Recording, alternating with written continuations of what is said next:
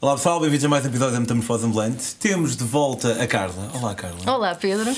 E a Carla vai-nos falar de um conceito que nós já tocamos ao leve aqui na Metamorfose, num ou noutro episódio, que é aquele de Workaway, woofing, LPEC, seja o que for, em que nós trabalhamos a troco de guarida e de comida, não sem antes nos contar também da sua subida à montanha mais alta de Marrocos. É a montanha mais alta de Marrocos? Diz que sim, Norte de África é o que dizem. Norte de África, ainda por cima. Fiquem por aí, vão curtir.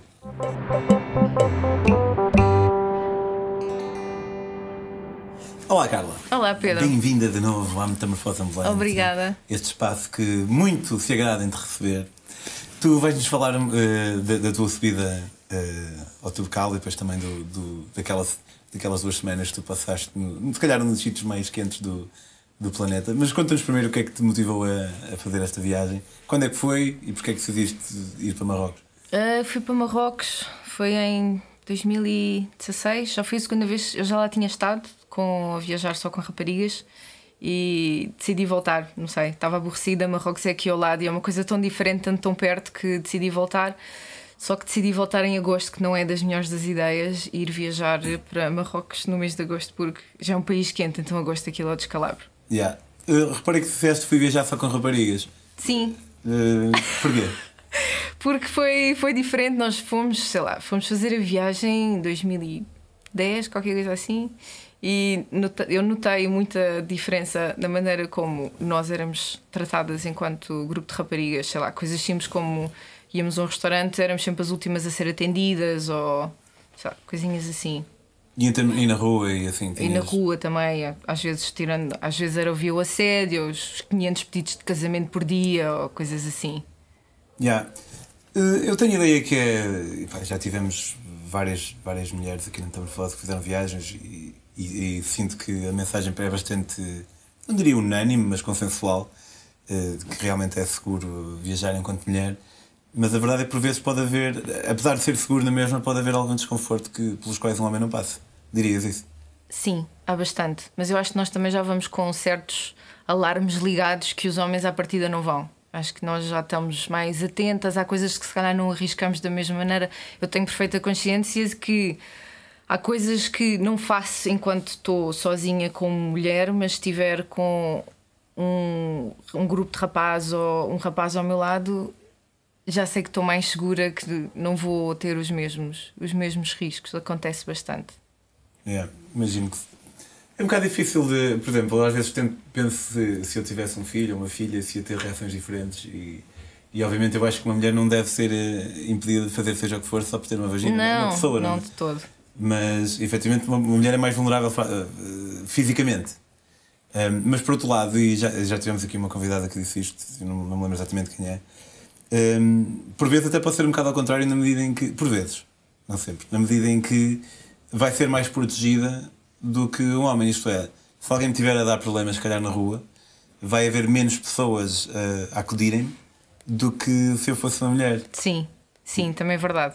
Sim. Eu acho que há ali um limite muito ténue entre conseguir tirar proveito da situação enquanto mulher, porque às vezes também tenho noção que tenho benesses que um homem se calhar não ia ter, mas não passar essa linha e pôr-me numa situação de risco. É ali um jogo de cintura e uma leitura muito grande de pessoas, que tem uma sensibilidade que se tem que ter, mas às vezes pode jogar muito a nosso benefício.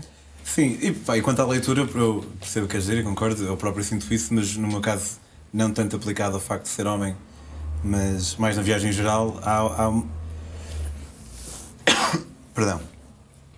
uma linha que separa a aventura e a estupidez, não é? Sim. E eu lembro-me da primeira vez que eu pensei nisto realmente foi quando estava no Paquistão e estava numas montanhas lindíssimas, já numa zona que é o Val Hunza, e eu percebi que estar ali era ser aventureiro, mas ir ao Val ao lado, que aparentemente era ainda mais bonito, era ser estúpido, porque os locais diziam-me que aquilo estava cheio de alcaeira. E portanto, uma coisa é ser aventureiro, outra coisa é ser estúpido.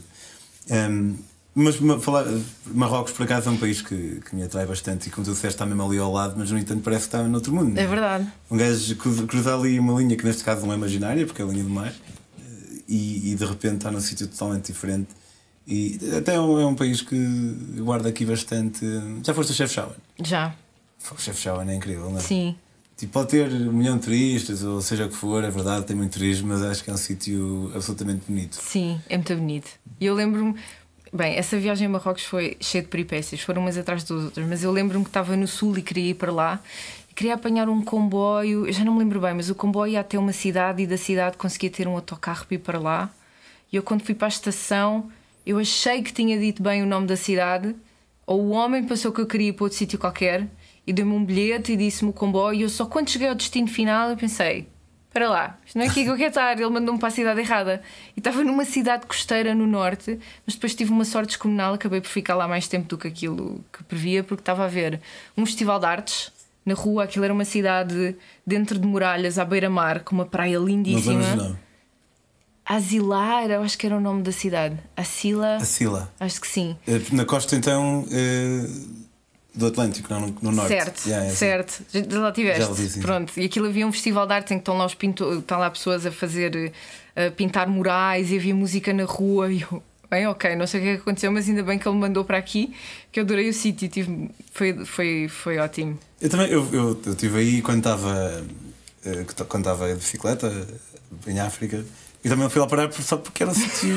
Estava cansado e foi o sítio onde nós paramos para dormir, acampámos lá num sítio qualquer na periferia, e eu acho que nem era para ir estava um bocadinho longe da fila, estava para ir a 5km ou assim, e nem era para ir, só que o meu colega, eu estava na altura a pedalar com um canadiano, ele estava com uma diarreia brutal, e eu tinha que ir comprar qualquer coisa, já não lembro o que é que era, e acabei por tropeçar na cidade, e depois disse ao meu amigo, olha, amanhã se estiveres melhor podemos lá ir, porque aquilo realmente é bem bonito. Então, tu entraste em Marrocos e primeiro foste para sul e depois voltaste a subir. Sim, eu fui tudo para baixo e depois fui andando por terra, porque depois voltei sempre por terra para casa. Atravessei, apanhei o barco, apanhei o autocarro e voltei para Lisboa. Então desci tudo e depois voltei. Okay. E primeiro fizeste o Toubkal ou o Workaway? Eu primeiro fiz o Toubkal. Sim, primeiro fiz o Toubkal. Onde é que é, mais ou menos? Isso eu nunca fiz. É para lá, não é? Marrocos. É para lá. É lá no sítio. Aquilo não é muito longe. Eu lembro-me que tipo assim, a vila base não é muito longe de Marrakech. Tenho a ideia de ter feito para aí, sei lá, 1 hora de autocarro, e depois apanhei a boleia de alguém e foi para aí mais meia hora. Tenho a ideia que não passei um dia inteiro de viagem para lá chegar. Mas eu não sabia muito, sabia que havia lá a montanha que era a mais alta do norte, e pensei, que giro, vai ser um desafio giro, e fui para lá e estava um calor bruto, e aquilo estava ali no limbo de começar o Ramadão. Então, à ida para lá, eu sabia que havia o campo base para depois subir, levei ainda comida e água e a carregada e subi. Mas compras um tour ou... Não, eu fui andando. O senhor onde estávamos, na casinha onde estávamos a dormir, explicou mais ou menos o caminho. Disse, não se preocupem, que ao longo do caminho vão encontrar muitas casinhas, que os senhores a vender sumos de laranja e águas, está tudo bem, sigam. Vão encontrar os burros, as pessoas, é só... encontrar os burros. Sigam os burros, chegam lá. Pronto, e assim foi. O problema é que estava imenso calor. E a sozinha? Na altura não, estava com um rapaz. Foi a minha sorte, porque eu ali uma altura que a mim, em termos psicológicos, com o calor, aquilo estava ali. Eu tipo, eu não consigo, eu já nem consigo chegar ao campo base, eu não vou suportar. Estavam 40 graus no cimo da montanha, eu já não aguentava aquilo. E quando vi o campo base até me vieram as lágrimas aos olhos, tipo, um oásis no deserto. Pronto, e chegámos ao campo base no dia a seguir. No dia a seguir acordámos cedíssimo, que aquilo é suposto, começas a subir aquilo ainda de noite, devagarinho. Já chegámos, conseguimos chegar ao topo, descer, já estava com as pernas todas derreadas, mas descemos até ao campo base. Gostou muito de chegar. Quantas horas foi até ao topo? Eu acho que chegámos, subir e descer, 5, 6, 7, 8, 9, 10, sei lá, umas 6 horas a subir e descer. Okay. Qualquer coisa assim.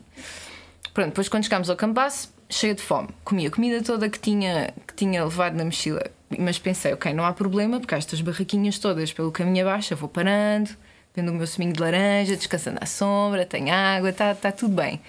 Só que quando disseram-me, o Ramadão começou hoje. Então começámos a descer e estava tudo fechado. Eu fiz aquela porcaria toda por ali abaixo, estourada, não tinha água, não tinha comida, é não pior, tinha nada, eu estava para morrer. Quando chegámos lá abaixo, bem, aquilo foi horrível, eu estava mesmo estourada. Éramos para ir embora no dia a seguir, eu acho que fiquei lá mais 2 dias sem mexer. Não aguento, está muito calor, eu não quero sair daqui. E o próprio Toubkal em si foi fixe, para a paisagem? Sim, aquilo é brutal. Mas sim. Mesmo lá em cima não, é quente? Não, pois lá em cima está frio. Okay. Houve roupa extra, andava com, sei lá, leggings, calções, cá. Toda a roupa que eu tinha, vesti tudo, dava em camadas, parecia aqueles bonecos da Michelin cheio de roupa. Mas pronto, depois a partir de começas a descer do campo base para baixo, começa a ficar outra vez um calor descomunal. Tu pareces-me, dás-me assim uma onda de uma mistura de desenrascada, mas também meio cabeça no ar.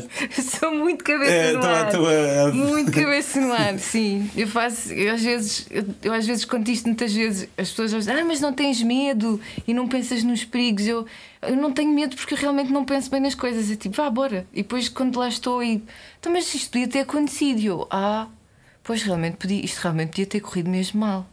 Ainda bem que não correu. Ok, acabaste o Toubkal e a seguir ias fazer o Workaway ou ainda passaste? Certo, não, eu depois desci e já tinha marcado o Workaway com o embarque, o famoso embarque, que tinha um acampamento no deserto, já mais no sul do Saara, que tive de descer tudo para depois voltar a entrar no deserto, e só por si foi uma macacada, porque o autocarro demorou uma eternidade a lá chegar. Depois ele disse que vinha com a moto a buscar-nos à vila e que depois ao ficarmos na casa dos tios antes de ir para o acampamento. Eu nem estava percebendo bem o que é que estava a passar. Mas ele veio buscar-me de moto à noite, já estava mesmo noite cerrada, e ele disse, não, ainda vamos hoje para o deserto. Então entramos, eu estou atrás, ele na moto, entra pelo deserto adentro. Às tantas, está uma duna gigante à minha frente que ele diz... Olha, agora vais ter que sair da moto porque eu não consigo levar os dois e a mochila, por isso eu vou com a tua mochila, tu sobes a duna e depois lá em cima vais ver o acampamento. E eu, tá bem. E ele arranca com a moto e eu pensei, não sei se isto foi boa ideia, eu estou no meio do deserto à noite, eu agora subo a duna e não está lá nada, acabou-se, eu estou no meio do deserto à noite e não sei onde é que estou, as minhas coisas já foram.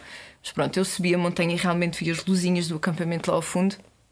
Caminhei até lá, ele tinha lá mais 3 voluntários e depois fiquei lá. Explica o que é o Workaway, mais ou menos. O Workaway é um conceito, existem diferentes sites onde dá para fazer este tipo de coisas. O Workaway é o que tem a maior rede, em que nós inscrevemos, pagamos uma taxa inicial de inscrição e depois tem uma série. 15€ por ano? Acho que sim, 15, 20, é qualquer coisa assim.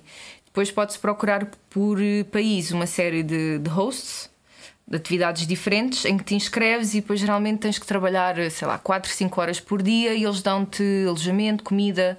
É uma maneira, não fazes dinheiro com isso, mas é uma maneira de teres a experiência e acabas por poupar dinheiro em viagem. Se alguém tiver 0€, consegue se andar à boleia de sítio para sítio. Sim, e depois a coisas destas. Consegue mesmo viajar de graça. Bah, não vai curtir, né? Não pode ver umas cervejas nem nada, mas dá para viajar. Sim, dá. Eventualmente oferecem-te sempre qualquer coisa. Yeah. Sim. Sim, então depois fui lá para o deserto, isto foi agosto, e à noite até foi bastante agradável. Quando cheguei eu não estava à espera era do sofrimento que aquilo era durante o dia, porque a nossa rotina era, nós dormíamos cá fora, atrás do edifício, era a cozinha, porque o sol nascia e ainda conseguíamos ter um bocadinho de sombra até mais tarde, dormíamos cá fora, a partir do momento em que o sol começava a bater, tínhamos ali 2-3 horas...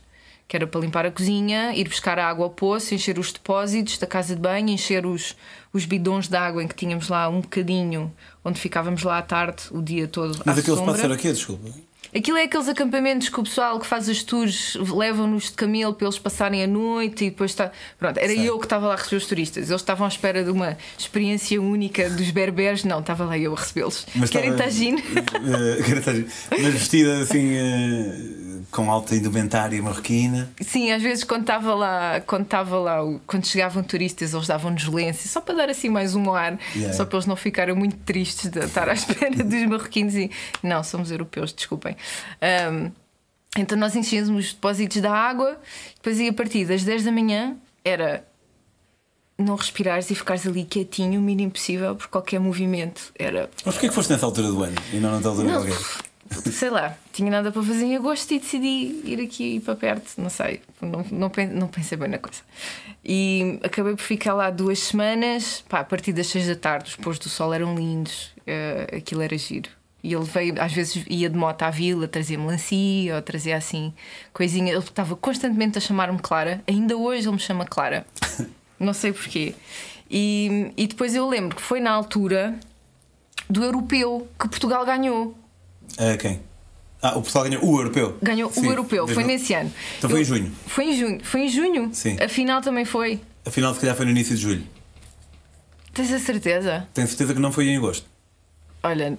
Mas vale mesmo no meio de Marrocos. Estou a enganar toda a gente. Não, no meio de Marrocos é igualmente. Que para mim parecia agosto. Mas eu lembro que eu andava a viajar por Marrocos e eu nunca pensei que Portugal chegasse à final. Ah, nem tu, nem, pronto, nem então iam-me dizendo: ah, Portugal passou. E eu, tu queres ver? E quando estava lá no meio do deserto é que veio um daqueles senhores com os camelos e dois turistas, e depois estava lá na conversa connosco e perguntou-nos: ah, és de onde? E eu disse: Portugal. E eu, ah, Portugal. Amanhã vai à final. E eu, quê? Portugal está na final? Sim, Portugal está na final. Então depois, no dia a seguir, chegou um rapaz de Hong Kong que tinha para aí 3 telefones, uma cena de satélite e não sei o quê. Então a Carla foi para o topo da duna a noite toda tentar ver na net como é que estava a ver o jogo. E depois percebi que Portugal tinha ganho e estava eu a festejar no topo da duna da Saara, sozinha, tipo, ah, ganhamos, boa. Nice. Muito fixe, olha, temos ainda uns minutos bónus. Aquela história da Nicarágua, tu temeste pela vida. Sim, ok, isso foi dos maiores sustos que eu já apanhei. E porque eu fui para a Nicarágua, depois de lá fui para aquela ilha no meio do lago que é Ometepe. Ah, é lindo. Pronto, eu adorei aquilo. E depois eu queria ir para umas ilhas que era a Little Corn Island, que são umas ilhas na costa das Caraíbas, do outro lado. Fui, mas... E que aquilo tens 3 possibilidades de lá ir. Podes apanhar um avião, que eu não queria fazer. Podes ir apanhar um barco que saía todas as quartas-feiras. E depois havia um barco do Capitão D, que ouvia-se 1500 histórias, porque o Capitão D saía quando lhe apetecia, chegava quando lhe apetecia. O barco era velho, a viagem tanto podia demorar um dia como uma semana. Era uma incógnita. E eu fui para Ometepe e quando quis sair da ilha estava uma tempestade enorme e eu não conseguia apanhar o barco. E nem sei, não apanhei o barco, não havia barcos para ninguém. Eles disseram: voltem no dia a seguir. No dia seguinte estava lá de manhã, já não conseguia apanhar o barco outra vez. E eu começo a fazer contas aos dias e eu, caraça, já não vou apanhar o barco para conseguir ir para a ilha. Na quarta-feira, que era o último dia, eu tentei sair de Ometepe, não havia bilhetes à mesma, só que eu já estava lixadíssima de estar lá 3 dias, depois vinham os locais. E os locais? Sim. Eu não subi, dizia-me que não valia a pena, estava um bocado queimado de Panamá, tinha subido o vulcão, tinha sido uma merda. Pá, eu subi e quando lá cheguei estava um nevoeiro cerrado e não vi nada. Foi exatamente o que aconteceu no Panamá. Isso, não, se calhar é giro ver os vulcões cá de baixo subir-se, expectativas completamente fraudadas. Valeu a pena. Eu lembro de estar no autocarro e chega uma inglesa que está assim agarrada ao bastão do autocarro e eu, valeu a pena? E ela, não valeu. Eu, ok, eu no Panamá tinha feito uma que era o Baru, eu nem sabia que aquilo existia um dia antes, e foi 5 horas a caminhar, de meia-noite até às 5 da manhã, cheguei lá acima cheio de frio, pá, parecia que estavam a espetar-me agulhas entre os dedos e as unhas. Ai. Uma coisa horrível. Mas isso vai valer a pena, que vai nascer o sol, eu vou ver o Pacífico e o Atlântico ao mesmo tempo, e nascer o sol vai ser altamente. E o sol nasceu e eu não via para a frente mais de 10 metros e foi uma porcaria. Então... Ah, mas sabes que quase sempre acontece-me isso. Já há pouco tempo também fui no Sri Lanka ao Adam's Peak, toda a gente sobe, aquilo são não sei quantos mil degraus para subir, também começas a andar às 3 da manhã, mas o nascer do sol é suposto ser espetacular.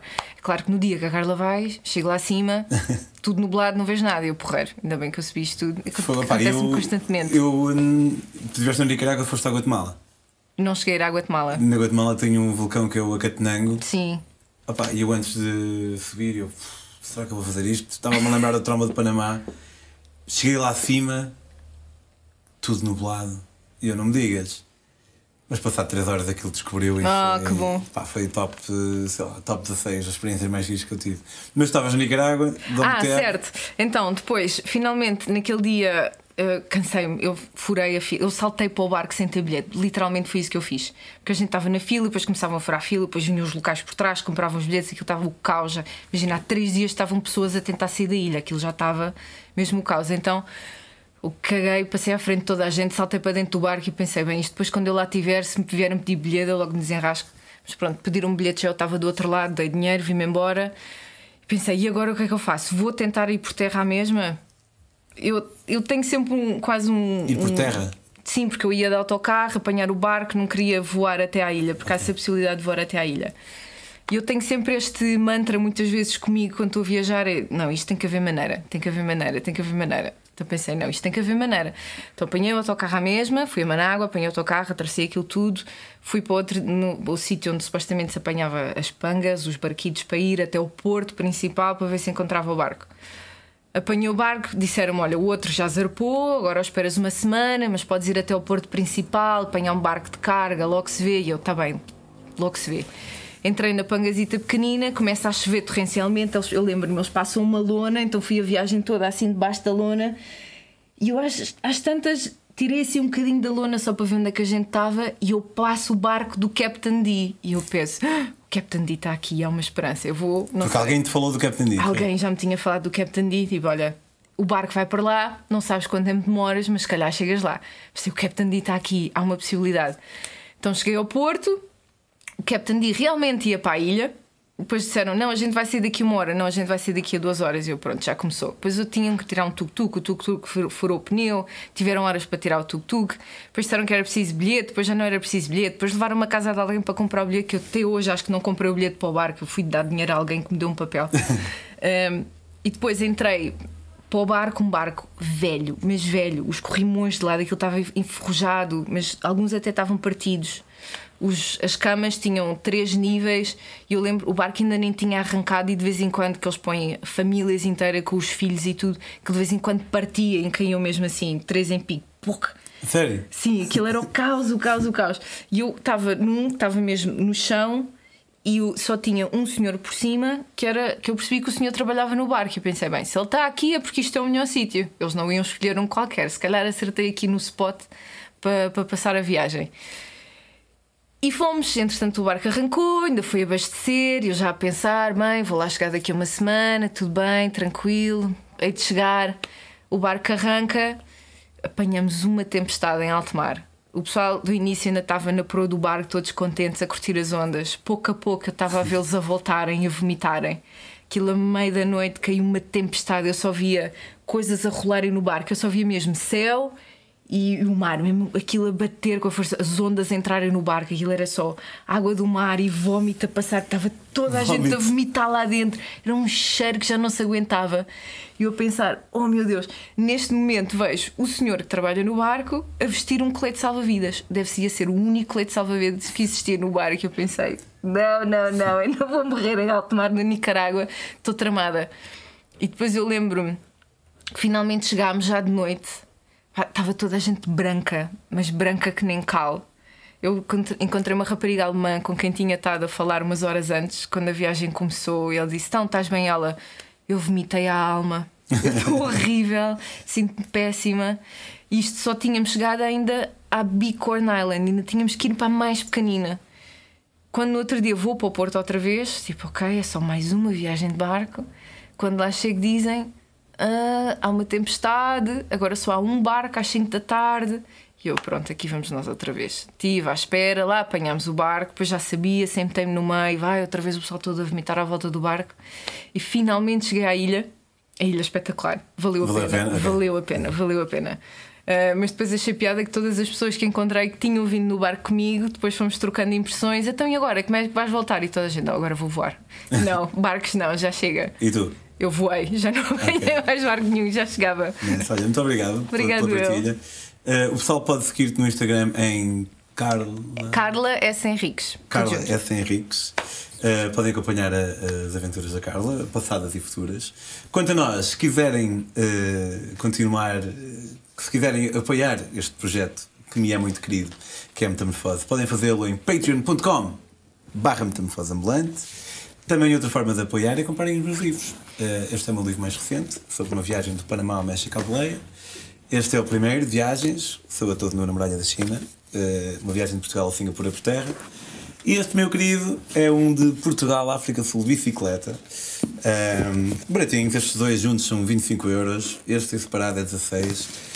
Se não quiserem nada disso, olha, partilhem a Metamorfose, subscrevam o canal acima de tudo e vamos-nos vendo. Carla, até um dia destes e a vocês aí.